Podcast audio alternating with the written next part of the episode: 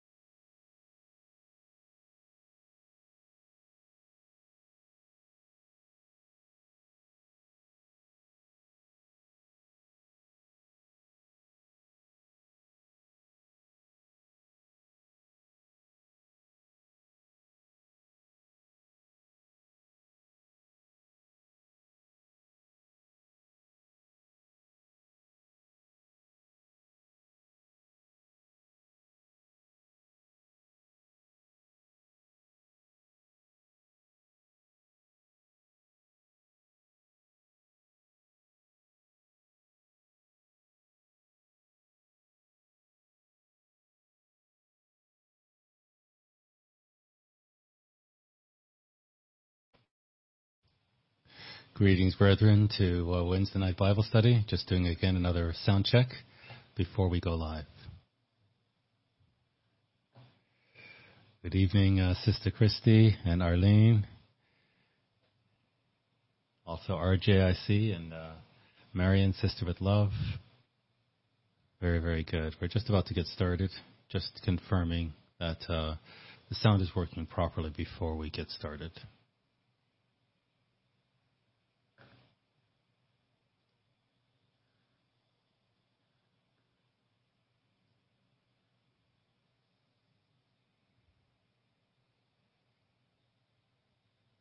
Great. Perfect. Okay. Very, very good. We'll get started in just a moment.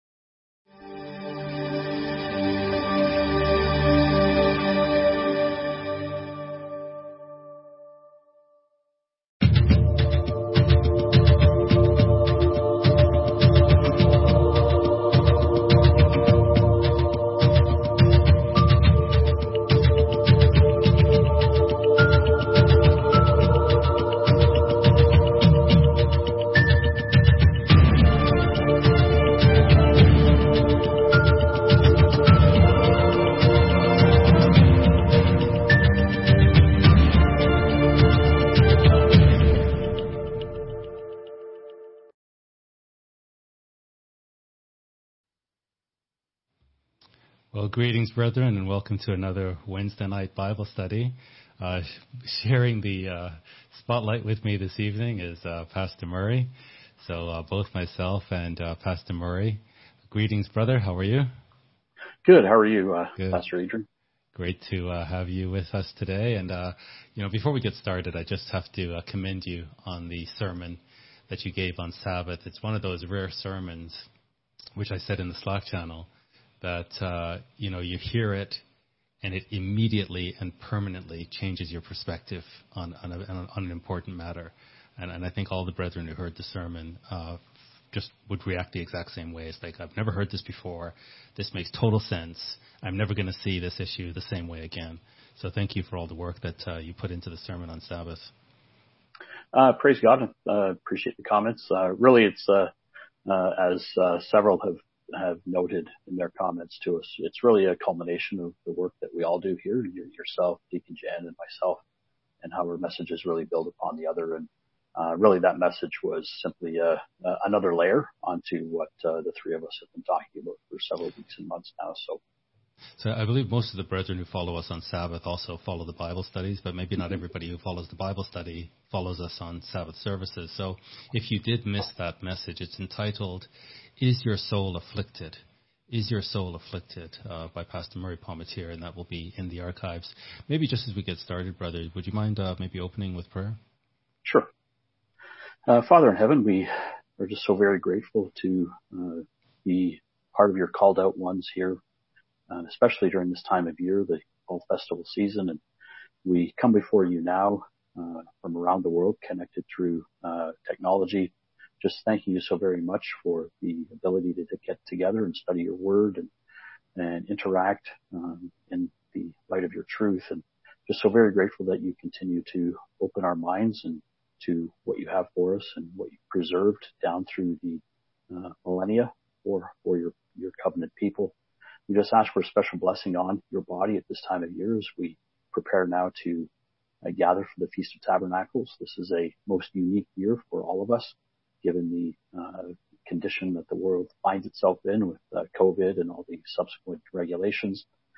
But uh, there's still a command for us to uh, gather and rejoice. We just ask you to give us wisdom and uh, courage and desire to obey your command and to to do that. But for for right now, we just ask you to be with us this evening as we we gather and have a little bit of interaction around the Bible studies and just thank you for all of these things. Thank you for the opportunities to come together and serve you and worship you. And we do this in Jesus Christ's name.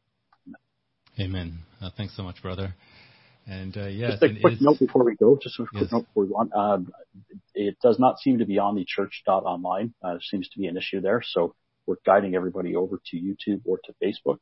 Uh, it is still not up and, and running. Uh, okay.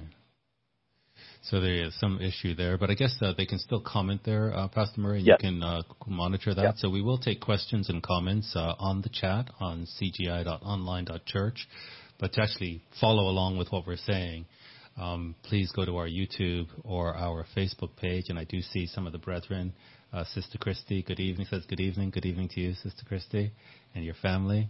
And uh, Arlene Reisinger, greetings, sister. And uh, we also have, let's see here, who else is on? We have uh, Vida, I think it's Vida, Intwiwawa Tabang.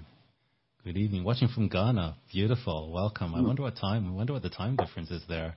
It's amazing to see brethren, how we can be connected to brethren all over the world. So good evening to you. I, am saying sister because Vida sounds uh, like if it was a Spanish name, I think that would be, you know, Vida would be, um, but I'm not sure. So sister yeah, or brother? It, it, it, does. It does look like a a, a, a woman's name. I, I'm yeah. familiar. I've got. Uh, I work with about ten or twelve uh, people from Ghana. So uh, FSA to our sister Vida. Beautiful. I so you say that again. FSA means uh, how are you? Beautiful, sister. I hope you're well. And uh, Arctic Owl, this is Reg. Beautiful. Uh, great. Thanks for the sound confirmation. And we have uh, Merlene Kellogg Benner uh, from Michigan. Wonderful to have you. And then we also have Sister Marianne. Uh, beautiful. Wonderful, wonderful. So um, I was going to say something to you. I, I guess what I was going to just share with you, brother, is that for me, uh, studying the Psalms the way that we have over the past few months, um, so first of all, I didn't know the structure of the book. I didn't realize that it was actually five books. I just thought it was Psalms with these independent Psalms. Um, I always treated the Psalms totally independently. It's like, you know, Psalm 23 and Psalm 119, and, you know, you have these familiar Psalms. Uh, for me, I think uh, understanding that the book actually does have a structure. Also, I think I, I thought you know, all the Psalms were written by David. Um, so just sort of diving in line by line and beginning to see, understand the, the themes in the book of Psalms and the structure of it, and that there is more than one author, um, and there's real deep truth in the in in this uh, book. Uh, that that's what's striking me as we're going through this, and, and I think the the covenant love that uh, Jehovah has for His people, that they do not deserve anything from Him, and yet He's totally committed to them, and we see that through the psalmists as they grieve and they lament, but they depend on this chesed, this this covenant love. So that's that's what's um, striking me. I wonder what your how what, how are you um, reacting, responding? Uh, what are your impressions? Yeah, similar thoughts uh, for sure. Uh, I think academically, I can say that I did know there were five books, and they kind of lined up to the Torah. But academically and, and really digging in is a, a whole different level for sure. Uh, I was aware that they were more than just David, uh, but again, that was an ac- that was academic knowledge. Uh, really, I didn't realize that uh, uh, book three was mostly or, or all Asaph. So, Asaph, yeah, uh, yeah. Mostly, so, I think there's one from David. Right. Yeah. Uh, but uh, so what? The, the other thing I would say that has, uh, in addition to what you said, that has sort of uh, touched me, is um, the fact that when, looking looking at the the, the uh, they laid bare their emotions uh, and their and and their their their journey and understanding. So while while we're reading it in real time, at least we're going through it in real time, they're actually obviously because it's it's a psalm and he's, he's come to the end of it, he's actually finished that thought process, but he's still able to convey the struggles he had at the yes, beginning. Yes. As as he's coming to a full understanding of of God's yes. covenant love. Yeah, and I think that that, that particular thought process struck me with Asaph when he said, you know, his foot nearly slipped when he saw the prosperity of the wicked, and he was thinking about. So as you said, he's come through the process. So he actually began that psalm basically saying, "Don't worry, you know, I, I haven't lost it, but I'm just sharing with you my thought process, so that we could come through the process with him." Yeah, I think that's that's important to realize that um, um, they value they value the process. And uh, we, we all have to start somewhere, and we certainly yes. don't start where we're going to finish. And uh, one other comment based off of uh, you made a comment that they were uh, you we always looked at them separately. Part of that I think comes too from the fact that we sing a lot of hymns based off of these, mm-hmm. so they're just individ they're just individual psalms that we sing for mm-hmm. hymns. It's been fascinating that you've been able to point out that they just their arrangement they flow together. Like there's a section of one, two, or three that just naturally come to yes, flow together yes, several yes. times actually. And I think sometimes when you we just sing them, uh, they may sound like really happy psalms, but when you actually read it in context, God is furious. And, and you know, it's like so. I think reading line by line really is important. And I think to your point as well, as you were talking about emotion, and and you know their their transparency, uh, there, there's this dual nature to the Psalms where you know they have suffered catastrophe, and they are lamenting, but there's a prophetic tone to the Psalms that that although they've suffered tribulation, they're looking ahead. And as, as, as God's people, particularly Judah, go through the great tribulation, the Psalms are there to instruct us in, in how to lament in a godly way. And mm-hmm. I, I, like to think of the scriptures as, as time released capsules, that you can have the capsule, you can even swallow the capsule, but it's not the the potency has not been released yet. You know, this part of it will be released in two hours. Another, I'm not really sure exactly how these things work, but you know, part in two hours, another part in 4 mm-hmm. hours, another part in six hours. So it's released over time, and I think there's just a lot of um, hidden gems in the Psalms that, as we move into the dark future, uh, these the, the light of the Psalms will shine brightly. Absolutely, and you covered in a sermon um, uh, several weeks back the the um, progression, the different levels uh, that uh, that the, church in Israel and uh, the Gentiles go through, and how there's there's different stages of of God's plan. And I think, um, uh, as you mentioned, a, a, lot of these lamentations will will be much more meaningful, much more so than to two or three generations ago. The great psalms two or three generations ago, yes. but they'll come they'll come alive a little bit more. And quite frankly, the fact that we're doing this just before November 3rd, I, I, I think is uh, really important for God's people to really uh, get a grasp of these because uh, either way, whatever way the election goes, there's going to be chaos. I think we yeah. can, I think we can see that, and uh, God's people don't have to worry. And this, the yes. Psalms are a great, uh, a great testament to that. Great, great point. Great, great point. I'm just seeing some comments here on um, YouTube and Facebook, and please, brethren, go ahead and type in your comments or questions in YouTube uh, or Facebook or on cgi.online.church. And uh, let's just see here. Curtis uh, Curtis Brady, welcome, and uh, Arctic Owl says good evening, and then uh, Sister Vida confirms that you are right. Uh, it is a sister, and it's about 11:40 a.m. in Ghana. How about that? That's just amazing. We do have a question uh, on the uh, Church Online about Psalms. It's uh, from Sister JD. the Psalms do not claim to be divine revelation; they claim human authors. How should this affect our relationship to the Psalms? So, can you just repeat it again? Yep. The, the Psalms do not claim to be divine revelation. They claim human authors. Uh, how should this affect our relationship to the Psalms? Yeah, I would say that um, you know the book of Revelation, um, authored by by John or penned by John, clearly begins saying that this is revelation from God the Father, given to Christ, sent by an angel to the Apostle John. So we know that this book is direct revelation from God. Um, there are um, prophets that say, you know, this is the burden they receive from the Lord, but the Bible is made up of, or made by, or written by human authors under divine inspiration. And the book of Psalms is no different. The fact that it has been canonized, uh, we know that, the, and, and the fact that Jesus Christ, when he was on earth, he quoted from it so heavily. And he didn't say, oh, you know, skip skip book three of of, of, of Psalms. You know, it wasn't written by David. Uh, he just quoted heavily from the Psalms. Uh, so it clearly shows that the whole Bible is written by men with different personalities. It's like, you know, um, Pastor Murray, you have a personality that's very different from mine, uh, but the Holy Spirit is one spirit. And so, you know, you're inspired to speak on a certain topic, and let's say that God inspired you to that knowing that this would be canonized later, so your sermon or your letter would be canonized. Maybe there's a letter that I wrote that would be canonized. And so these different authors in different periods of time on different continents, all inspired by God, so that the whole thing creates one cohesive narrative. It's it's it's um it's not put in a linear fashion. So a, a carnal person will pick it up and say, Yeah, I read the Bible, it's full of nonsense. But somebody who hungers and thirsts for God's righteousness is going to stay with it and stay with it, and God will slowly open it up to us. And the whole thing makes sense, and we can understand this divine thread that runs from Genesis to Revelation. Yeah, I think uh, you make a good point um, with the the narrative that runs um, like a like a scarlet thread right from beginning to end. Uh, um, and given the number of years and continents and authors and countries, all those sorts of differentiators, and the fact that the Bible tells one solid story uh, certainly speaks to um, God's hand for sure. And, and for me, for me, the book of Isaiah is sort of the acid test from Genesis to Revelation.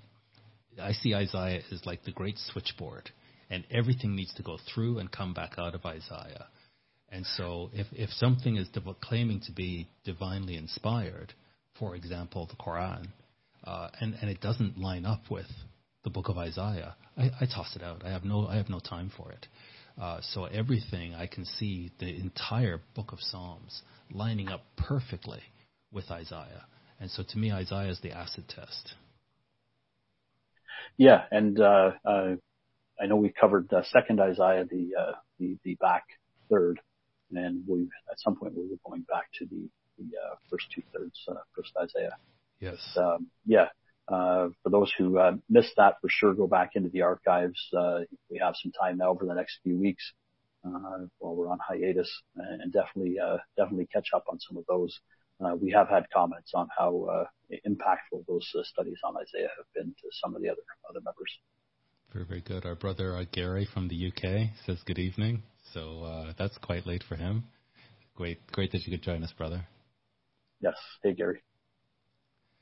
Um, so, any questions on the um, church online? No, not uh, just the, just the one we covered. Um, yeah, just the ones we covered so far.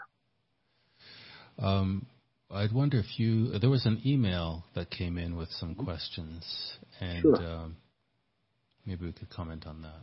Sure. Yeah. So there's a couple of questions here. We can take some time to go through these. Uh, from uh, brother uh, Jeff out sorry, of Ohio. Just, just while you're doing that, uh, sorry, yep. brother. Um, again, brethren, while we're covering this question, uh, I think there's a couple of questions in the email.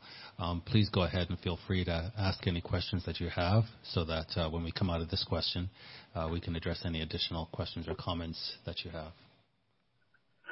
So, yeah. So our brother Jeff out of Ohio uh, asks a couple of questions. The first one is related to the Azazel goat uh, on atonement, and he makes a, a, bit of a preface here.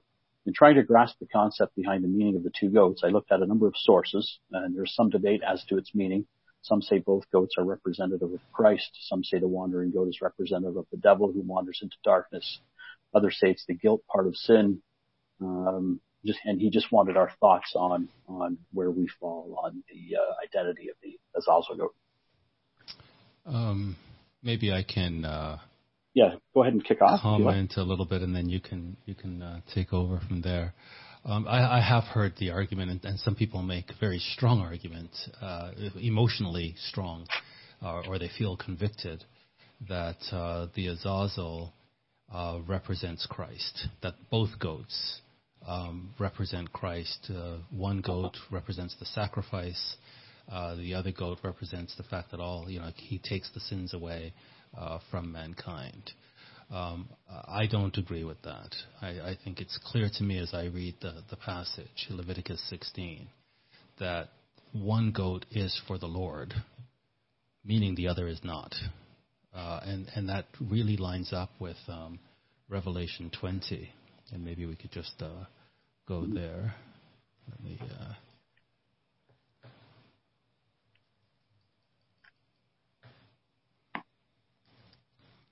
if you line up Revelation 16, um, Leviticus 16 with Revelation 20, we see here in verse 1 there's this angel representing the fit man uh, coming down from heaven, having the key to the bottomless pit and a great chain in his hand. And he laid hold of the dragon, that serpent of old, who is the devil and Satan, and bound him for a thousand years. So you see here the symbolism of Leviticus 16, and cast him into the bottomless pit, and shut him up, and set a seal on him, that he should so that he should deceive the nations no more till a thousand years be finished. So that's a direct parallel with what we read in terms of the symbolism in Leviticus 16. And if we drop down to the bottom part of Revelation 20, so Satan is released after the thousand years, and then in verse 10, the devil who deceived them was cast into the lake of fire and brimstone where the beast and the false prophet are, and they'll be tormented day and night forever and ever. So we see this destruction of the source of evil, and that's what the Azazel uh, to me represents, is the source of sin and uh, being removed when, when the at one moment when God's people are reconciled with God, the source of their evil is taken away. And um, let me just do this as well. I was just looking now. Um, actually, let me just share this. Give me one moment. I'll just uh, expand that. But I just want to look for something else in the process. Uh, give me one moment here.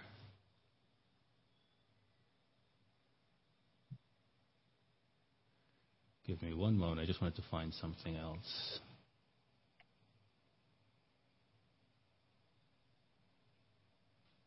No. Um, so let me just expand this. This is the uh, the Jewish Encyclopedia, and you'll see here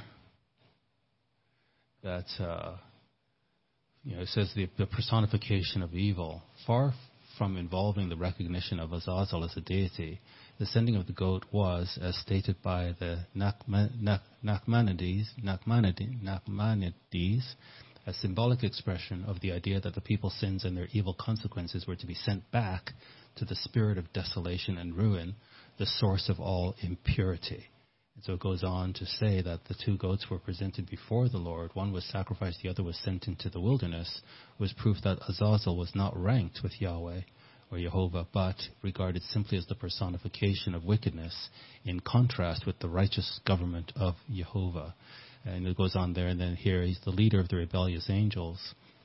Uh, this is confirmed by the book of Enoch, which brings Azazel into connection with the biblical story of the fall of the angels, located obviously in accordance with ancient folklore. It goes on to talks about that.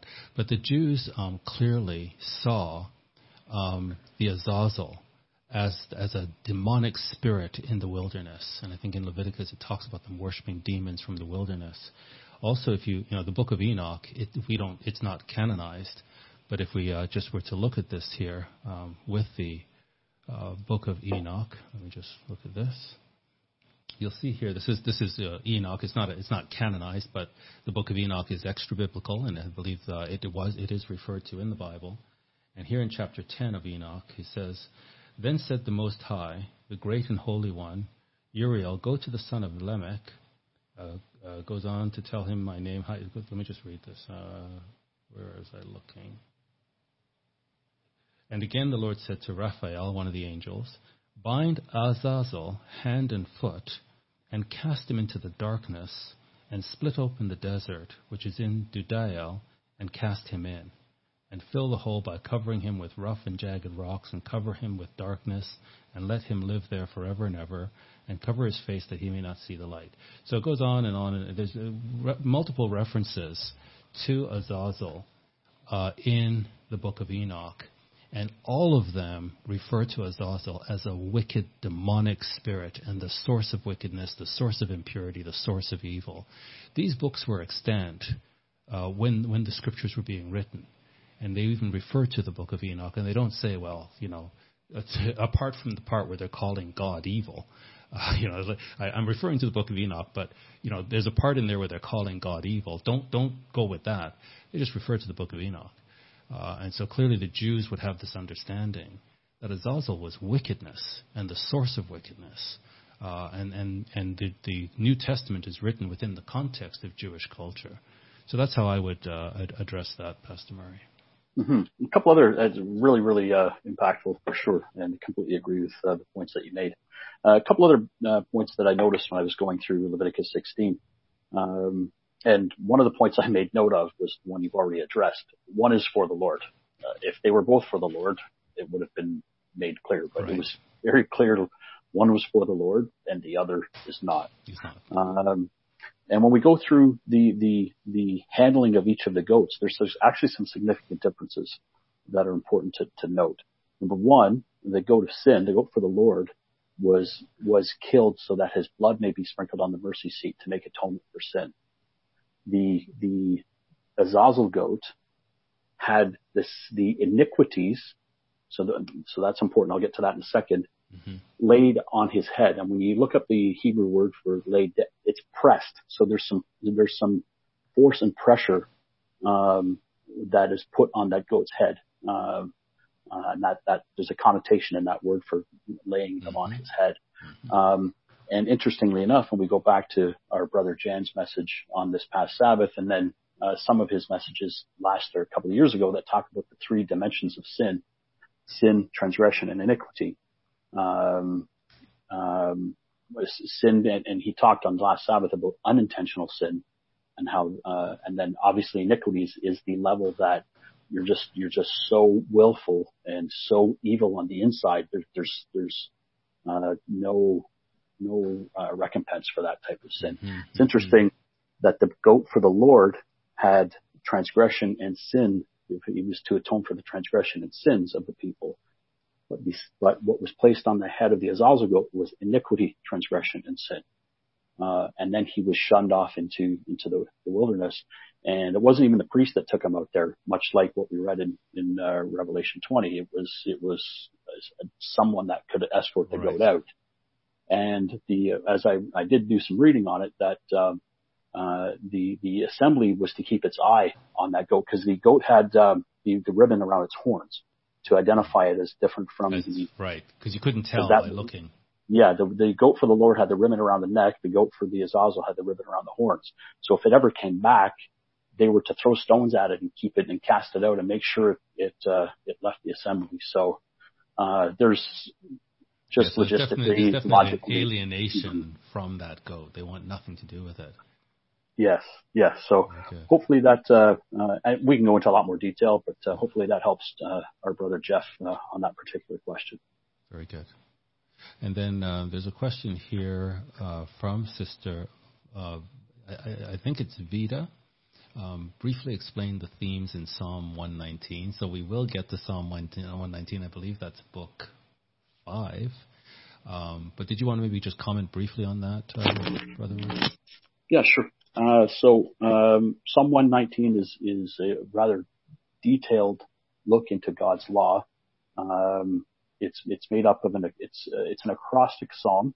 There are 22 letters in the Hebrew alphabet, and if you notice, it's each each section is separated into its Hebrew letter, and that means the first letter of each line is, begins with that letter. So it's a very systematic psalm and it just goes into uh, um, David's David's awe and deep appreciation of God's law. And he comes he comes out, and explains God's law in so many different ways. As you know, uh, testimony, precepts, statutes, judgments, His Word, um, and and each each each description of God's law that He uses um, uh, just adds a uh, adds a descriptive element to it. So we come to some deep appreciation that it's not a set of rules uh, uh, that this ogre is sitting up on his throne uh, waiting for us to break, but it's just a beautiful right way to live. And David, after uh, not sure where he when he wrote it in his life, but it certainly seems he wrote it maybe, perhaps later on in life because there's some uh, deep level of maturity that uh,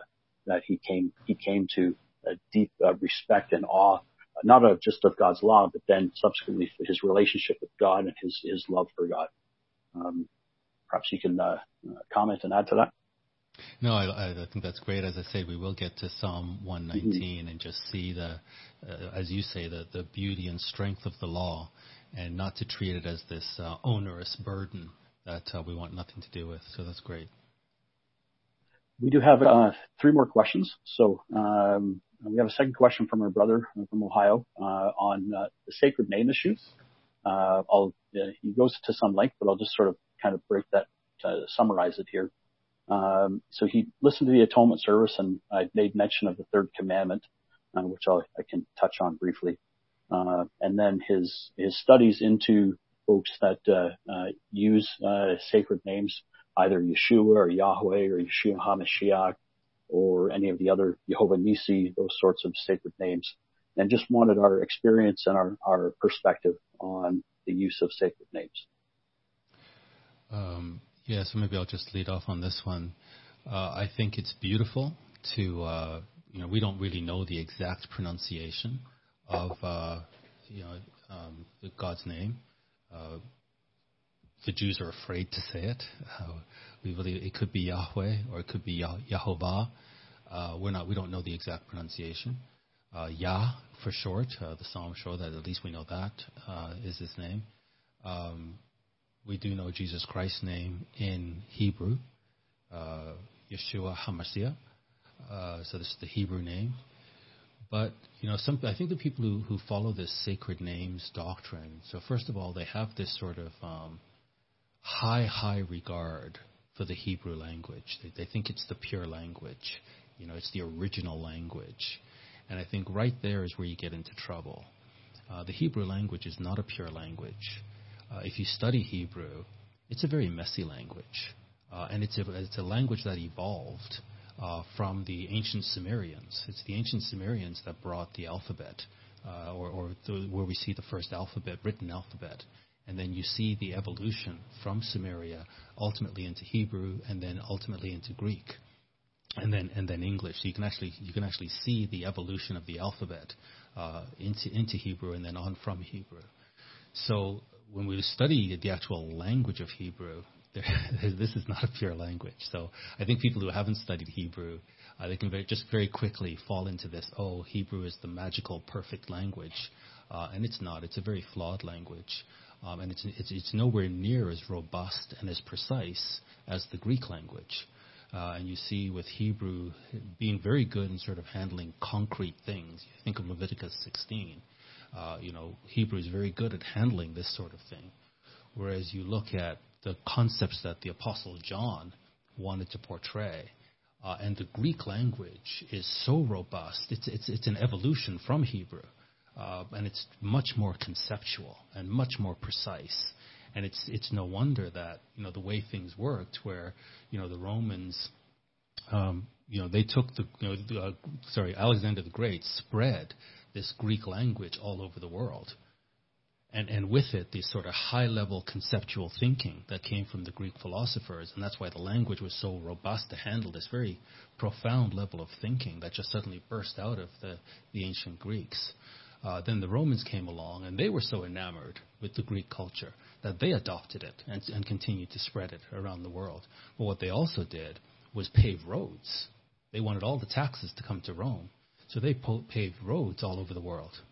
Along comes the uh, Rabbi Paul, Saul, Shaul. He comes along, speaks perfect Hebrew, speaks perfect Greek, is educated in all the the, the uh, um, uh, Pharisaical understanding of, of, of, of the Torah, uh, but is also educated in, in, Greek philosophy and Greek poetry and Greek culture, uh, is perfectly trilingual, um, and then he's a Roman citizen. And so now he's armed with the power of the gospel to take it to the Gentiles and to speak to them in very profound ways with a very robust language. And, and when he's speaking to them, he doesn't interrupt himself and force himself to call uh, Christ, uh, you know, Isus Christus. He doesn't stop and, and switch to Hebrew. When the revelation came to St. John, uh, it, it doesn't come to him in Hebrew. He captures it in Greek. And so there's this healthy regard that God in his revelation has for the robustness of the Greek language. It's a more powerful language than the Hebrew language. Uh, so I, I think that, that, that, we have to sort of start there, that we have to acknowledge that when the pure language comes, it won't be Hebrew. God is very, very practical. The man that he chose spoke a certain language. And so God communicated with him in that language. If he had spoken another language, God wouldn't, God wouldn't be speaking to him in Hebrew because he'd be speaking another language. And then the culture that he was in, you look at how Deuteronomy is written. The structure of the Deuteronomic, Deuteronomic text, the structure of it, is laid out like Canaanite contractual language. So, so Moses was well educated in the time, and that's how he wrote. It's like us today. When we sit down to write a letter, there's a culture, there's a way of writing letters, there's a way of writing emails that if God was revealing revelation to us today, we would just use these. God is very practical. We would use the tools today. You know, Paul used letters. That was the technology of the time. If Paul was alive today, he'd be on social media. And there's a way of communicating on social media. It doesn't make social media divine, it makes it practical. So uh, I, I think it's important that we, we honor God, we worship God, we give Him all the regard. But um, God Himself, under the rev- under inspiration of men, allows for the translation of Jesus Christ's name from Hebrew to Greek. I think that alone should tell us something. And, and when, when we, we are persecuted, so God willing, we, we are honored to be persecuted for Christ. But uh, he, uh, Matthew 24, Christ says, "You'll be hated by all nations for my name's sake." That's not. That's not. Oh, I can say His name in Hebrew. That's why I'm going to be persecuted. It's much more deep than that. It's very profound. It's a very rich understanding of what it means. What what is His name? What does it mean? What are the implications of it? And we are teaching that very, very clearly. And it's it, it, it's in, it's intertwined with the gospel. And it's because of this profound understanding of the power of his name that we teach as part of the gospel. This is what drives the nations crazy and causes causes us to be hated. Yeah, great comments, uh, Pastor Adrian, for sure. I uh, completely agree. Um, even so far as as Paul uh, Paul borrowed, as as you've rightly taught, um, Paul borrowed from Greek philosophy the concept of logos and tied that to right. Jesus Christ uh, to to convey uh, uh, hit one of his roles. Um, so uh, just on that that example alone. Uh, the other thing I would actually, I would add. Sorry, go ahead. I just say that's a great example because we think logos is divinely inspired and starts with the New Testament. Logos was around for hundreds of years, and it was a well-used uh, Greek philosoph- philosophical concept that Paul just grabbed and repurposed it. And he said, you know, when I'm in Rome, I speak as the Romans do. When I'm here, I speak as they do. And, and uh, he, he uh, was very adaptable, as you said, because he was so educated. Even to the point on Mars Hill, he said, okay, you want to talk about an unknown God? Mm-hmm. Let, us talk about, I'll tell you about the unknown God. Uh, the other point I wanted to make too, uh, which is, uh, even if you're into sacred names and even if you find value in sacred names, for me, the value is in what, in what they mean. Because in John 17, we were told that to know the Father is eternal life. And as these names were being revealed, they weren't really, be, in my opinion, they weren't being revealed so that we could call him that. They were being revealed so we knew who he was, that he was the Lord of hosts, or he was the Lord who heals, or he is the Lord, uh, who is my banner, or he is the, the, the, uh, the ever present one. Um, um, so to, it's really, uh, rather than being commanded, it's more descriptive because they really allow us to know who the Father is. That would be uh, the additional yeah. so, so, I would say to, to our brethren who um, have strong opinion on sacred names, you know, um, God bless you for wanting mm-hmm. to, you know, use the Hebrew names of God. Uh, I think this is wonderful.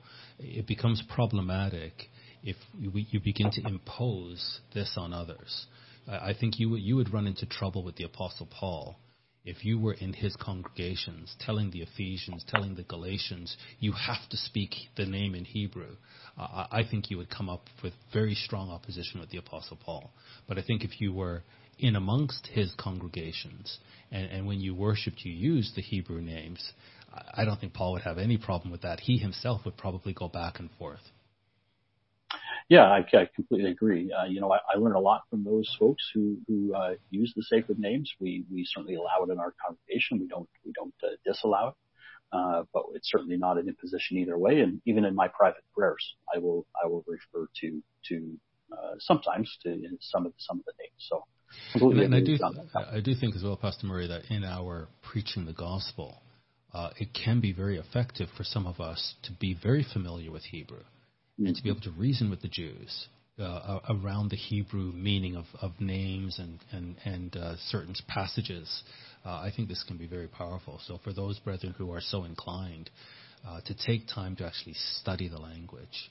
Uh, I think that would be very helpful. But I think that when you study Hebrew, you'll see it's a flawed language. It cannot possibly be the pure language. Again, God is very practical. Um, but yeah, this is great. And uh, Sister Vida says, Our God can use any language to fulfill his mission. Amen to that. Mm-hmm. But he has chosen these people.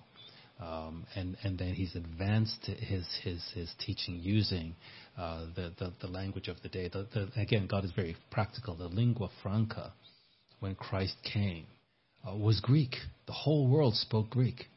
Today, the lingua, lingua, lingua, lingua franca is English. You can't if you fly a plane, you can't land in any airport in the world if you don't speak English. Uh, so if God was, you know, moving and showing divine revelation today, you know, maybe the, the next few books in the Bible, if they were being written, they'd be in English. Uh, part of the Bible is in Aramaic because that was the lingua franca of the time of Daniel. So very, very good and you know Christianity wouldn't be where it is today if it wasn't for uh, uh, Gutenberg and the printing press and the King James Bible and and uh, um, anyway, I think we've we've uh, there's been some positive uh, uh, thanks to uh, us for some of these answers. I do have two more questions here. I don't know if you have any more on your side. But uh, I do have one question. Yeah. Okay. It's a long, it's a longer one. Um, okay, so I've got a couple of smaller ones. Um, um, let's see, it's from uh, uh, Hope Springs. Uh, Psalm 23 is probably the most popular reading at funerals. Does using Psalm 23 for this reason, for funerals, take us away from its original intent in how ancient Israel used it? Uh, great question. Um, I think that uh, the question reminds me of um, 1 Corinthians 15, which is often read at weddings. Uh, and, and, when we when we read it in uh, context, it has nothing to do with weddings. Uh, so I think same with Psalm 23. I think it can be um, something that is just read in isolation uh, at a funeral. It's very comforting, um, but it is not in keeping with the original intent, which is for us to understand. I think um, what I'm getting from the Psalms is the power of chesed. The chesed, the power of God's covenant love. And the psalmists regardless of the wickedness of the nation. The psalmist having this great confidence that they can rely on this uh, unmerited pardon, unmerited mercy, this, this, this covenant commitment that the God of the universe, the creator of the universe, has to Israel, and the fact that they are in the part of the Israel covenant, that they can always go back to that and they can have absolute conf- rock solid confidence in that. And as we go into the future, the dark future, as the, the tables are turning here and the season is changing, as we go into that, I think it's very powerful. Uh, it's going to be a, very powerful for us to have this same understanding that the psalmist had of how committed God is to Israel. And that it doesn't matter how far Israel strays, as long as they repent, they can come back And when we read the writings of Moses, when we read the Torah, and we read through the Psalms, and we read the prophets, uh, it's like God's people stray as far as it is from Him as possible. And yet, because of His chesed, because of His covenant commitment, He brings them back. He punishes them in, in the most severe way, but He doesn't let go of them. And as they lament and truly repent, He brings them back. And so I think absolutely, uh, if we just you know quote Psalm 23 for comfort at a funeral, uh, we can actually really lose the plot. And that's uh, a message that uh, you've been saying uh, from from the very start, uh, um, from the very start of all of these line by line studies, and that's really context. Um, we certainly can learn by pulling a verse out, but we certainly don't have the full understanding of, of, of where it fits in the narrative and, and its impact on us if we simply uh, uh, text, uh, you know, select texts and, and uh, uh, I made a comment here. I made a note in my in my notes. Here. Sorry, just just before you just yep. before, sorry before we go there, Pastor Murray. Uh, so just Amy on the same, just as we leave sacred names, she says she likes to use the names Yahweh and Yeshua. Uh, because it's his name, great, but have also used God and Jesus when conversing with those who are not familiar with the Hebrew names my name is Adrian, you know, your name is Murray, so she'll call me that and not John, which is not um, my name. True, but um, I have Italian brethren uh, who call me Adriano, you know, because in, in, in Italian, Adrian is Adriano. Uh, that is my name in Italian. And the revelation, the revelator, uh, John, he wrote uh, Isu, Christus uh, in Greek. The Revelation, the book of Revelation, is in Greek, and Christ's name is not in Hebrew in the book of Revelation. So Christ is allowing his name to be spoken in Greek. So Adrian is Adriano in Italian. It's still my name. So I think that's that's the point that we're making here. And, and sorry, go ahead. Yeah, no, excellent point. Uh, you know, we've got friends, a brother in Newfoundland that call me Maury, and uh, uh, it's you know, uh, absolutely agree for sure. So uh, just back to Psalm 23, just for a quick point before we leave this, um, uh, and your comment on Chesed. I made a note uh, in my Bible when you were going through it that uh, you made the you made the point that Christ's God is our God, and we are simply not forsaken. Uh, God, God will not forsake us. Uh, and I right think uh, Chesed and his covenant love is, is a theme that runs uh, front to back through the Psalms. And, and I think Psalm 23 really captures that. Yeah, yeah, like a microcosm of the Psalms for sure. Right. So, did you have a question? Because I have a lengthy question here. I have one more, uh, and it's a really uh, it'll be a bit of a just a quick review you can provide. Uh, again, from our brother Jeff uh, in uh, Ohio. Uh, he's new to our studies, so he's not as up to speed as our longtime viewers. And if you could just provide a, a a quick recap on the divisions between Jews, church, and end time Israel.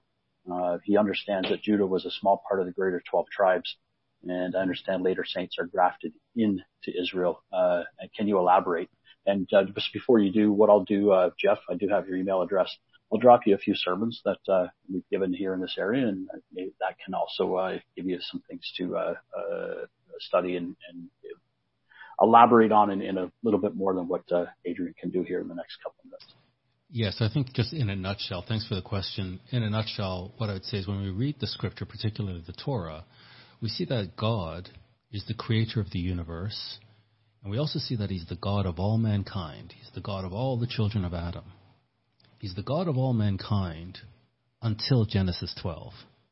And then something very special happens in Genesis 12 where it's like a sudden sharp right turn. And, and all of mankind is asked to get off the bus, and only Abraham stays on the bus. So from Genesis 12 forward, God is no longer the God of all mankind. Mankind has rebelled against him. Abraham obeyed him in such a way that it, it impressed him. And Abraham became his friend, and he became the God of Abraham.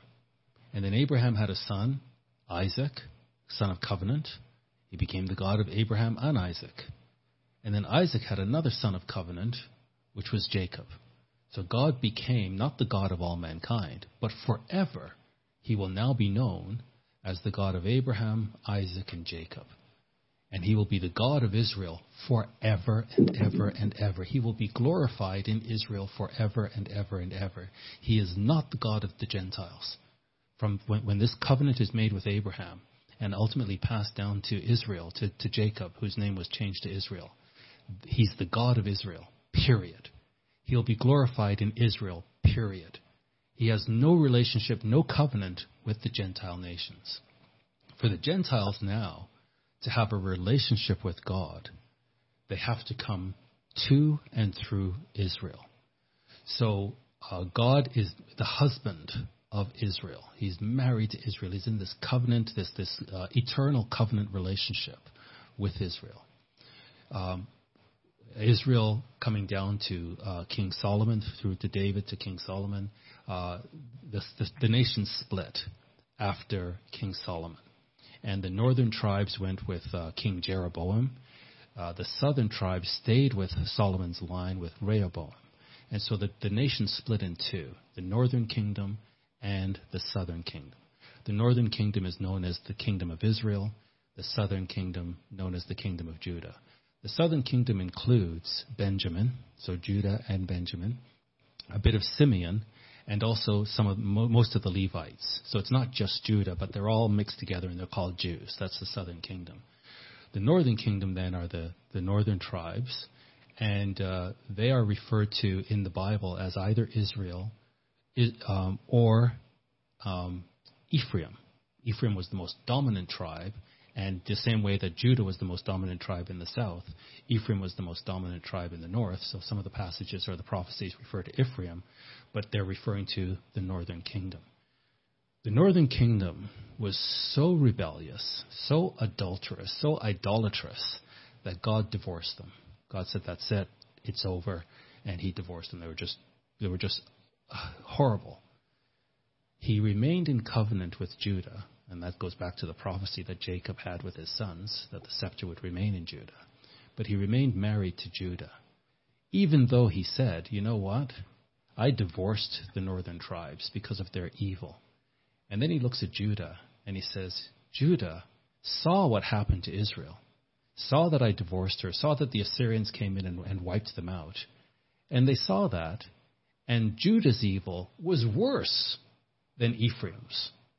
So, so even though Judah was more evil than Israel, God did not divorce Judah because of Chesed, that the covenant had to remain in Judah so that ultimately all Israel will be saved. So this is now that the northern tribes have been divorced, they've been scattered, they've been lost. They, they don't know who they are. They think that they're Gentiles. But God knows who they are. The covenant remains with the Jews. So the Jews keep the Torah, they keep the holy days, they keep the covenant. The covenant is with the Jews, but the Jews, Christ came to his own, but they rejected him. Not all, but most. The church actually was Jewish when it was established. There were no Gentiles in the church when it was established. So God came to his own. The majority of them rejected him. Because of the hardness of their heart, God says, I'm still going to go forward with my plan, but I'm going to do it this way. I'm going to blind the Jews, according to the prophecy given to Isaiah in Isaiah 6. I'm going to blind the Jews from this truth. So they will not even know who, who I am. And instead, I'm going to open this glorious covenant to the Gentiles and allow the Gentiles to be grafted into Judah. So we are now grafted in as spiritual Jews. We, we, we've inherited the promises as, as if we were genetically born Jews. So we're now grafted into the covenant as Gentiles. So we're no longer we're grafted in. We're part of the Commonwealth now. And in doing this, while God is bringing in these Gentiles, what He's also doing is bringing back Israel. They think they're Gentiles. Many many of the uh, church uh, people in the covenant now who are grafted in are actually genetically Israelites, but they don't know that. But it doesn't matter because God's opened this big door. It's kind of like a blunt instrument uh, called the, the, the opportunity for the Gentiles to come in. He brings in the Gentiles. The purpose of the Gentiles, which we forget because of Protestantism and anti Semitism with people like Martin Luther, uh, we forget that our purpose is to provoke the Jews to jealousy. We're supposed to be preaching the gospel in such a way that the Jews are wondering, how did this happen? And they, they should be going back into their Torah, going back into their scriptures to say, how come these people understand so much and, and, and, and, and they're Gentiles? Instead, we've run off and you know, started to worship Baal with Christmas and Easter and Valentine's Day and all of this nonsense. The Jews look at us and say, okay, they don't, they have no idea what the Bible says. But our purpose as Gentiles, being grafted in, is to provoke the Jews to jealousy. And ultimately, when the tribulation comes, to be among those who have understanding and who are able to speak the truth to the Jews, to say to them, Behold, to say to the cities of Judah, Behold your God, so they know who to look for as their Messiah, and to say to the Gentiles, Warning, warning, warning. You've been warned. We are witnesses against you that you've been warned that these are the people of God. This is the, these are the covenant people. You should not touch them. So, when they persecute the Jews and Christ returns, they will have no excuse. We will say, No, we preached the gospel to the whole world. And then the end came. And, and the tribes of the earth, the Gentiles, who are not grafted in, every single one of them will come against Jerusalem. And they will, they will be in great mourning and horror. They will be in panic, horror, and, and just uh, beside themselves with grief when Jesus Christ returns. The Jews, on the other hand, who through the tribulation have been driven to deep repentance, they're going to rejoice when Christ returns. And we will be, we, the um, First Fruits Church, we will be uh, you know, uh, taken with him up in the air, converted into spirit beings to join the family of God, to oversee the operation on the earth, and to make the earth right. And the earth is right when Judah and Israel are one, physical human beings. All the tribes of Israel come back together, they're made one, and the rest of the Gentile earth acknowledges that God is the God of Israel, God is the God of Jacob. And all over the world, they will be looking for Jews to say, Let us come with you to Zion so that we can learn from you and we can worship your God. And they will be restoring all the wealth to these physical people, while the church will be in the family, spirit born family of God, overseeing this operation side by side with Jesus Christ, as we help the Jews and the rest of the Israel tribes who will be in the position we're in now. We have the Holy Spirit.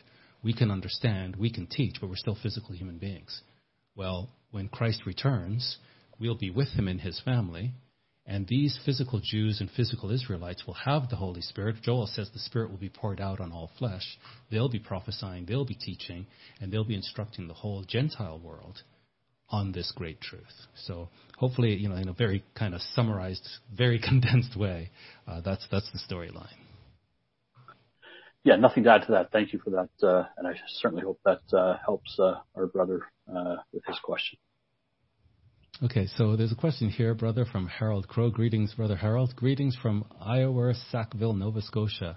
How are you different from other churches? What are your doctrines? Do you keep God's holy days? Do you want to maybe uh, touch on that one, Pastor Mark? Yes, I just saw that actually. I was going to provide Harold with uh, my email address and uh, maybe we can um, have a bit of a longer discussion. Um, so, uh, really, I guess to start, uh, how we are different from other churches. So, uh, um, I, why don't I start speaking about what we believe? And that's, you know, uh, you kind of covered it there in the last 10 minutes, uh, a lot of what we believe. But, um, um, you know, God has a plan. And God created man, uh, uh, to share his glory with him. And man turned his back on God in the Garden of Eden.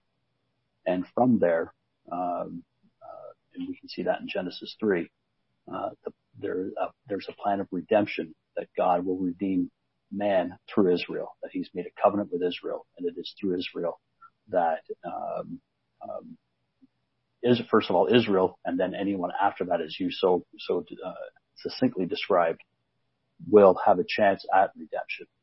Um, and um, he made a covenant with Abraham um, in Genesis 12 to select a family through whom he would work, called that Israel. And again, I'm kind of repeating a little bit what you said. And uh, the the law that he has has given mankind, his law that he provided of, from right from the beginning at creation, and made part of his covenant that he made with Israel, what was not or uh, is an eternal law that has always existed. He codified it for Israel, and it made it part of the covenant uh, uh, for God's people. That that if we keep His law, we would re, we would uh, uh, receive uh, the covenant blessings, and we would from God as He outlines in His law. And if we if we contravene and contradict His law, we would be subject to the covenant curses, as as as said. Now, the, the, the plan of God is made manifest through annual holy days. There's two sets of worship, two, two types of worship days that we keep. We keep the weekly Sabbath from sunset on Friday through sunset on the seventh day. Uh, we call it, in, in this world, we call it Saturday. It's really the Sabbath.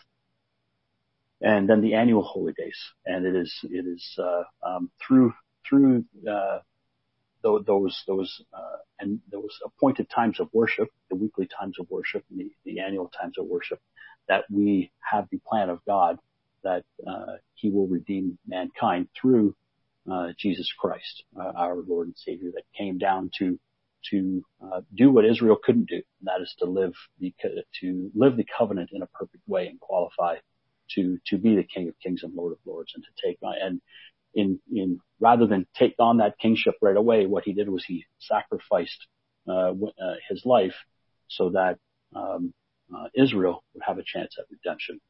Um, and we see that played out through uh, what people would call the Jewish holy days found in Leviticus 23. And they're not the Jewish holy days, as God says they're my holy days and and um, those appointed times were set aside uh, back in, in the creation account. Uh, so uh, the gift that God has given mankind.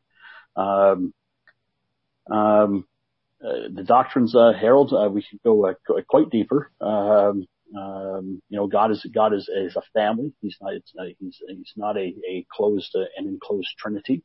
but he's there's a Godhead currently made up of the Father and the Son, uh, but it is an open Godhead through, and as Pastor Adrian uh, just uh, walked through a, a, a, few minutes ago, um, um, there are um, we as the first fruits will will be part of that uh, God family um, when we are resurrected. Um, certainly uh, um, goes runs much much deeper than that, Harold. I certainly uh, would like to provide you with some contact information um, you can actually go on our website, uh, cgicanada.org and track us down. You can track me down. My email is on there, uh, uh, Pastor Murray Palmatier. Um, and my email is there. I certainly would love to uh, connect with you and uh, maybe provide uh, um, some some interaction to go into a little bit deeper detail. I don't know if you want to add to that, Pastor Adrian. Uh, maybe just only to say that um, we're different from other churches in the sense that we're not what you would consider when you think of Christianity, Sunday keeping, Easter, Christmas. Mm. Uh, uh, this is what we call um, the Roman influence or the Roman hijacking of Christianity. Um, and what we are are followers of Torah, followers of the scriptures. Right. Uh, so everything that we believe, our practices, we want them to be rooted solely uh, in the Bible. Uh, I actually have to apologize to Alex, uh, brother Alex. He asked the, the, lengthy question, and I meant to come back to it, but I, I went to another question. Um, so I'm going to come back to you, uh, brother Alex. Just give me one moment because there's a quick question here from Sister Christy. What happened to the blessing of Ephraim and Manasseh when God divorced them? Great question, and I would say nothing. God is the God of His word. That, that is what makes him God. When he declares something, it's going to happen exactly as he declared it. So that, that those blessings that he declared on Ephraim and Manasseh, he can't, he, he would never go back on them. And so that's, I think that's one of the ways that we know where, where are these nations today? Well, you look for the nations that have been blessed the way God has outlined in, in the scriptures. Now, just because he promised this blessing, it doesn't mean you can get away with murder, literally. Ephraim and Manasseh are guilty of murder, literally, breaking every single one of God's laws. So, so both the curses, Moses said in Deuteronomy 30, when all this has come upon you, the blessings and the cursings. So everything that God has pronounced in terms of blessings, okay, this is coming. He's not going to go back on that. But your behavior has activated the curses, and they're coming as well. And so the Great Tribulation is going to wipe out any sense that these people were ever blessed but, but I would say it's a great question. Uh, God is a God of His word, and that's that's that's how we can have absolute confidence. There's nothing that God says that we can say, I wonder if He's going to fulfill that. No, He fulfills everything. Just real real quick there, you, you made a you made a statement over the last couple of weeks that really resonated, uh, and I think it's something that uh, um, the, the the brethren should should uh, latch onto, and rather than look at it as uh, where are the blessings, what we need to, the way we need to describe it, the way you described it is God has activated the covenant curses, which means the covenant is still in effect. Um, that there are no blessings doesn't mean there is no covenant and God, said God has stopped his, his covenant. He's simply based off of, off of Israel's choices has been forced to activate the covenant curses. Yeah, very, very good. It's like, so, so just to maybe, um, simplify this. Mm-hmm. If I were to say to, um, a, a really good friend, hey, look, if you do this thing for me, I'm going to give you a million dollars. But if you do this other thing, then I'm going to burn your house down. Let's just say I say that. I wouldn't say that, but so the friend actually does both things. He he does the first thing that I asked, so he's he deserves the million dollars. But he did the thing that I said, don't do this. So he also deserves to burn his house down. I, I think the difference between God and man is, hey, forget what I said about the million dollars. I'm just going to burn your house down because I'm so angry with you right now. God is not like that. It's like, okay, you know what? Your forefather did this thing or you did this thing. You're going to get the million dollars. You're not going to get one dollar less. You're not going to get one penny less. You're going to get the million dollars. But you also did the thing that I said, if you do this thing, I'm going to burn your house down. So you get the million dollars, but your house is also going to be burned down. And I think and that's since you buried, and, and, since you buried it in your basement for a million dollars, very, very good. Uh, okay, there's a lengthy question here, brother. Let me see. Mm-hmm. Could you elaborate on Psalm 89, verse 37? It will be established forever, like the moon, that faithful witness in the sky. I've heard. Let me just uh, while we're reading this, I'm going to turn to Psalm 89, and we will be we will be here shortly. So this is uh, good that we have a sense of what will need clarification when we get there. Um, 89, is it 89, 27? 89, 30? 37. 37. Sorry. Yeah. 89, 37. Let me just uh, put that up on the screen for a second. 89, 37. Let me just remove this. I just want to read the read it in the scripture. It shall be established forever, like the moon. What shall be? Once I have sworn by my holiness, I will not lie to David. His my seed, covenant. Go back to verse 34, Adrian. I would suggest go back okay, to verse 34. Thanks. My covenant. This is just what we were talking about, right? My covenant I will not break, nor alter the word that has gone out from my lips. So you get the million dollars, but your house is going to get burned down because both these things came out of my lips. So this is great. My covenant I will not break, nor alter the word that has gone out of my lips. Oops. There goes the whole religion of Islam. Down the drain. It, it, it means nothing. The whole 1.7 billion people that believe this thing, oops. You believe in Psalms? Read Psalm 89:34.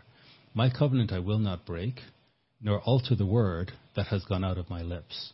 Once I have sworn by my holiness, I will not lie to David. His seed shall endure forever, and his throne as the sun before me. It shall be established forever like the moon, even like the faithful witness in the sky. Selah. Okay. But you have cast off and abhorred, you have been furious with your anointed. Okay, so it goes on to the sort of the, the burning down your house clause is kicking in there. So let's um, go back to this question. Could you elaborate on Psalm 89:37? It will be established forever like the moon, that faithful witness in the sky. I have heard the moon was a type of God's true church, both individually and collectively. The new moon a type of the church during the dark ages, barely visible in a dark world.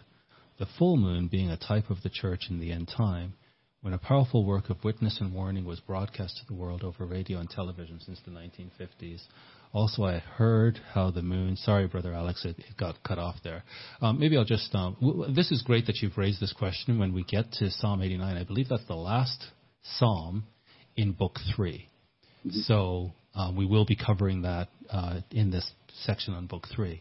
So great that you've raised this. Uh, my initial response to this, just a little bit of context that we've read, is this is uh, where I don't know where you heard this, but it's not using scripture to interpret scripture. You know, it's somebody getting very esoteric here, somebody getting very mystical. Uh, it, you, you, know, if you take Psalms, if you take uh, scriptures out of context, you can make them mean anything. Uh, I just, I just don't see this. I see God basically saying the same way He said to Jeremiah, "If you can destroy the day and the night, then Israel will cease to be a nation before me. But as long as you have the sun and the moon, uh, Israel will remain a nation before me." So uh, I, I, think I just just a little bit that I've read here. We, we will actually address this in more detail when we get to Psalm 89. But what I've read here is God is saying, "Look, I will not lie to David. Uh, that the moon and the sun and the moon are going to be there. They won't be necessary in Jerusalem because God will be there. So we won't need the light of the sun or the moon in Jerusalem. But the rest of the world will still benefit from the sun and the moon, and they need to know when to come to Jerusalem mm-hmm. for the high holy days. So God is just saying, this is the faithful witness in the sky, and uh, you know certainly the church is not in the sky. So I would um, I would reject this outright because I don't see any biblical support for it. Yeah, um, and just to further further that, um, the sun and the moon. I think you see this in I think it's Psalm 81, um, but it's it's the the two witnesses as to when a holy time is. The the sun uh, determines when the weekly Sabbath is, and the moon determines when the the annual Sabbaths are. And uh, uh, appointed times is God's the, the center of worship, as you said. It's important that people know when the weekly Sabbath is and when the the uh, the uh, annual Sabbaths are. And uh, to, and I'm, I'm, looking forward to getting into this a little bit deeper, but um, uh, just the the per- permanence of those two witnesses really goes to the permanence of the covenant. Right on, right on. So I see um, another uh, question here. Uh, so first of all, uh, Sister Christy thanks us. Great explanation. I do have one here as well. Once you, oh, okay, once you get yeah. to it. Oh, so just uh, Sister Vita, there is this argument in most of the churches of God in Ghana that Jesus celebrated only the Last Supper, and therefore no need to celebrate the other holidays. I need biblical reference in the New Testament on other feasts apart from the Feast of Unleavened Bread. So this is uh, great. I'll just quickly comment on this. Mm-hmm. Um, Murray made a statement just a little earlier, and he just said it very quickly in passing, but it's a critical statement that Jesus Christ, He's the Holy One of Israel. He came to earth to do what Israel could not do, and that is to fulfill the requirements of the covenant. So when he was in battle with Satan and Satan was trying to take him down and take him out, he overcame Satan by simply following Torah. It is written. It is written. It is written again. And man should not live by bread alone, but by every word of God. And so Jesus Christ was the living Torah. He was very careful to follow very carefully everything that God laid down so that he would fulfill the requirements of the covenant. And in doing so, he would inherit all the promises of the covenant that were given to Israel, that Israel could not fulfill. So in doing this, he now has a righteous claim to all the, all the um, promises given to Israel in the covenant that Israel could not do. He came to do it for Israel. Israel deserves all the curses of the covenant and none of the blessings. Christ deserves all the blessings and none of the curses. But what did Christ do? And I kind of touched on this in my sermon recently called The Great Exchange. He exchanged his lot for Israel's. He, he took all the curses of the law upon himself. And that's why he was, that's why he was brutalized and crucified. Because Israel deserved that. He was innocent. He took Israel's curses upon himself, so that, with his shed blood, if Israel accepts him as their Messiah, they can now inherit all of the promises. They can inherit the land and all the promises that go with the land, because Christ, Christ uh, fulfilled the covenant to inherit that forever. Israel can now inherit it forever through this great exchange. So um, I was saying that to say Everything in Torah, Christ did. And we see that in the battle with Satan. Uh, so just very quickly, you see John 7. Clearly, he kept the Feast of Tabernacles. They were looking for him. Way they knew he keeps the Torah. He's going to be here, but they couldn't find him. But then he, in the middle of the feast, there he was. Um, you know, we see in the, in um, in the book of Acts. If you study the book of Acts, he, John speaks of the fast. Uh, he speaks of you know the count to Pentecost and making sure that he gets to I think it was Ephesus uh, in time to keep uh, Pentecost with them. So, so I think Pastor Murray, you could probably help uh, Sister Vita with, with these references of the holy days. But once you know what to look for, they're throughout the New Testament. They're critical, absolutely critical, uh, because because Christ was faithful. The the followers of Christ were faithful. In the end time, when the beast is persecuting the true the, the true followers of Christ, they are known because they keep the commandments of God. They keep Torah and they have the testimony of Christ. This is this is one of the hallmarks of the, the faithful the faithful few in the end time. Yeah, uh, absolutely. Uh, you know, Acts two itself is the is the entire story of, of uh, Pentecost. Uh, First Corinthians five uh, goes into detail about the feast of unleavened bread, um, and then actually I gave a message last year on First Corinthians fifteen. The entire chapter is if you go through the themes of the entire chapter, uh, Paul, Paul starts out by saying, you want, want to talk about the gospel? Well, here's the gospel. And he goes through, um, the, the, the lessons from all the holy days, beginning in the start of chapter 15.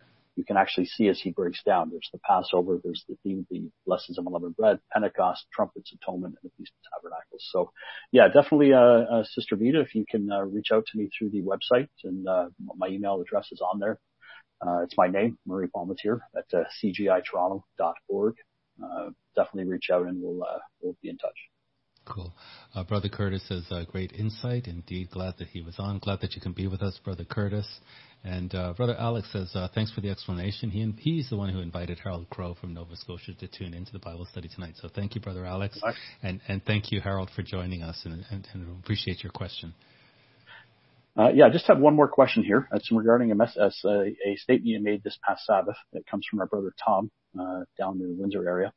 Uh, he says, uh, Pastor Adrian, you mentioned last Sabbath that the temple will be rebuilt before our Messiah returns. He wishes to point out that in Amos 9, verse 11, it mentions the tabernacle of David will be set up in the last days. Also in uh, Second Maccabees, which again is is not in the canon but is a historical book, and the second Maccabees chapter 2 verses 4 to 8 mentions how the prophet Jeremiah hid the tabernacle in a cave in Mount Moriah. What are your thoughts and insights on these uh, scriptures? Uh, so I think I would need a bit of time to, to look at the scriptures. Um, I, I, my personal opinion is that the temple will be rebuilt, that it's, it's the center of Judaism. And, and for the, a lot of these prophecies that I see to be fulfilled, uh, there needs to be this place of worship reestablished uh, in in Israel. Maybe this peace covenant that uh, the Jews will have with the beast that will allow them to rebuild the temple. And certainly they're making all the preparations for it right now. All of the objects that will go inside the temple, they're all ready. The plans to create the temple, the blueprints, they're all ready. Uh, I think they're saying that within three years they can build this temple once they get the go ahead. Um, so, so the Jews are certainly making preparations to do this. Um, is it absolutely critical that the temple be there? I, I think so from the way that I read the prophecies, but uh, maybe there's another way that God will fulfill this without the actual physical temple. So I don't want don't take my word as absolutely dogmatic. It's just the way I'm reading the prophecies. Um, so I'd like to read those scriptures uh, a little bit more carefully, and then maybe that's worth uh, another sermon, uh, going in a bit of detail, at least prophetically, why we why we are looking to Jerusalem and why we suspect that there will be a temple established there uh, before Christ returns. Because the abomination that, that makes desolate needs to be set up in the holy place. Um, and, and it needs to uh, completely defile the holy place. Uh, so this is this is sort of the, the, signal we're looking for to say, okay, this is it. We're entering into the tribulation.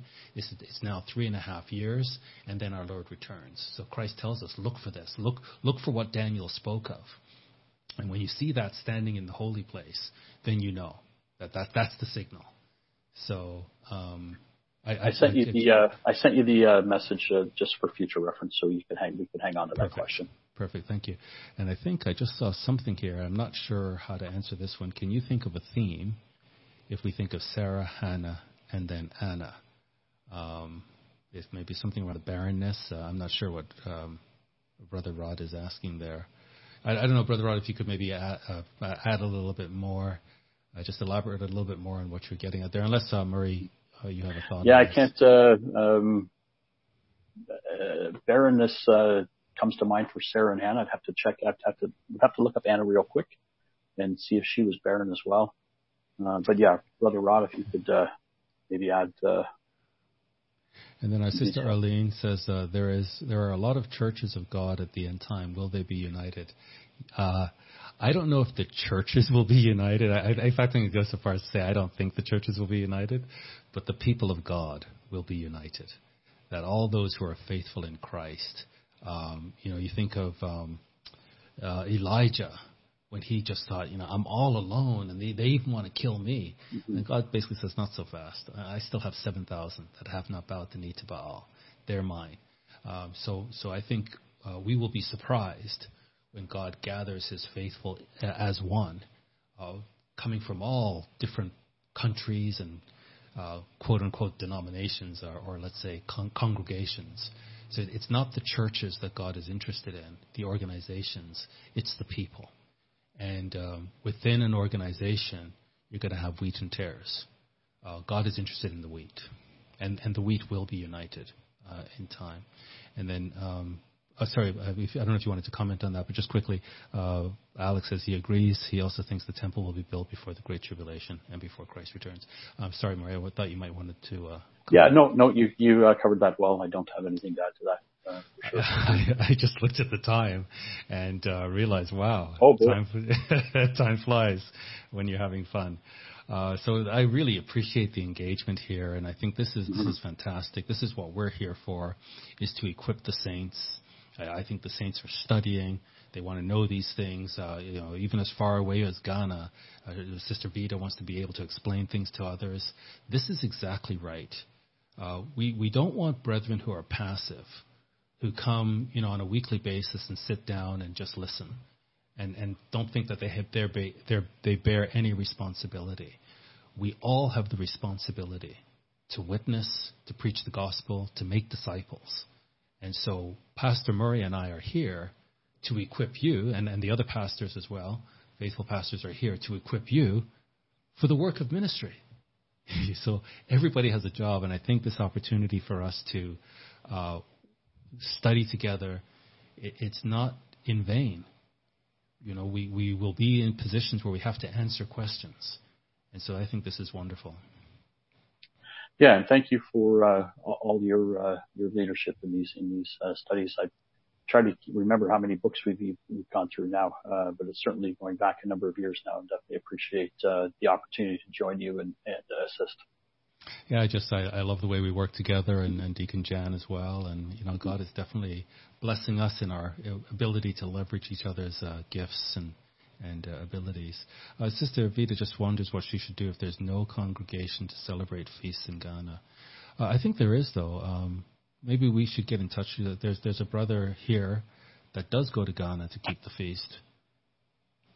Yeah, I believe uh, brother uh, uh, uh, there's a, there's a brother and sister that go every year, uh, but yeah. I think this year there's uh, there is a brother, a different yeah. brother that is going so, over there. So I think we'll we'll reach out to you, uh, Sister Vita. Let's make sure you connect with us, and we'll put you in touch with uh, some brethren there. And maybe a great comment to finish the night on from Sister Arlene. She just uh, thanks us uh, and thank you. We thank all of you, brethren. We love you so much. Thank you so much.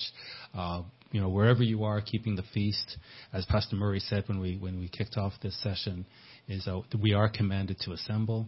We are commanded to rejoice. So it's kind of awkward times. It's a bit strange. Personally, I'm not looking forward to wearing a mask.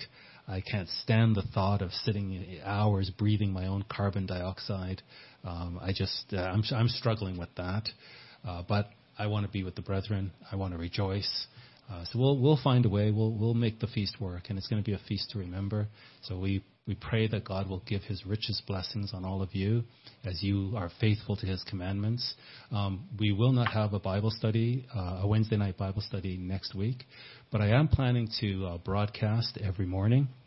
Um, we're going to start the book of Ephesians, and I don't I don't expect people to follow live. Uh, some may, um, but the idea for me is just to have the discipline of you know having the study every day and to put it into the archive. And so hopefully after the feast or maybe even during the feast, if you do have an opportunity, you can uh, you can check the archives. And then uh, Brother Gary says uh, he has a friend in Ghana that oh. uh, uh he can put the uh, Sister Vita in touch with. And have Perfect. Final, Thanks, final word to you, uh, Brother Murray. everybody, um, have a great Feast of Tabernacles. Uh, let's uh, remember that uh, as you typically end all of your studies, that Jesus Christ is Lord, and it is it is a privilege and an honor to serve Him and to be to be part of the covenant. Let's not forget that. Amen. God bless everyone. Thanks so much, Brother Murray. Bye. Thanks.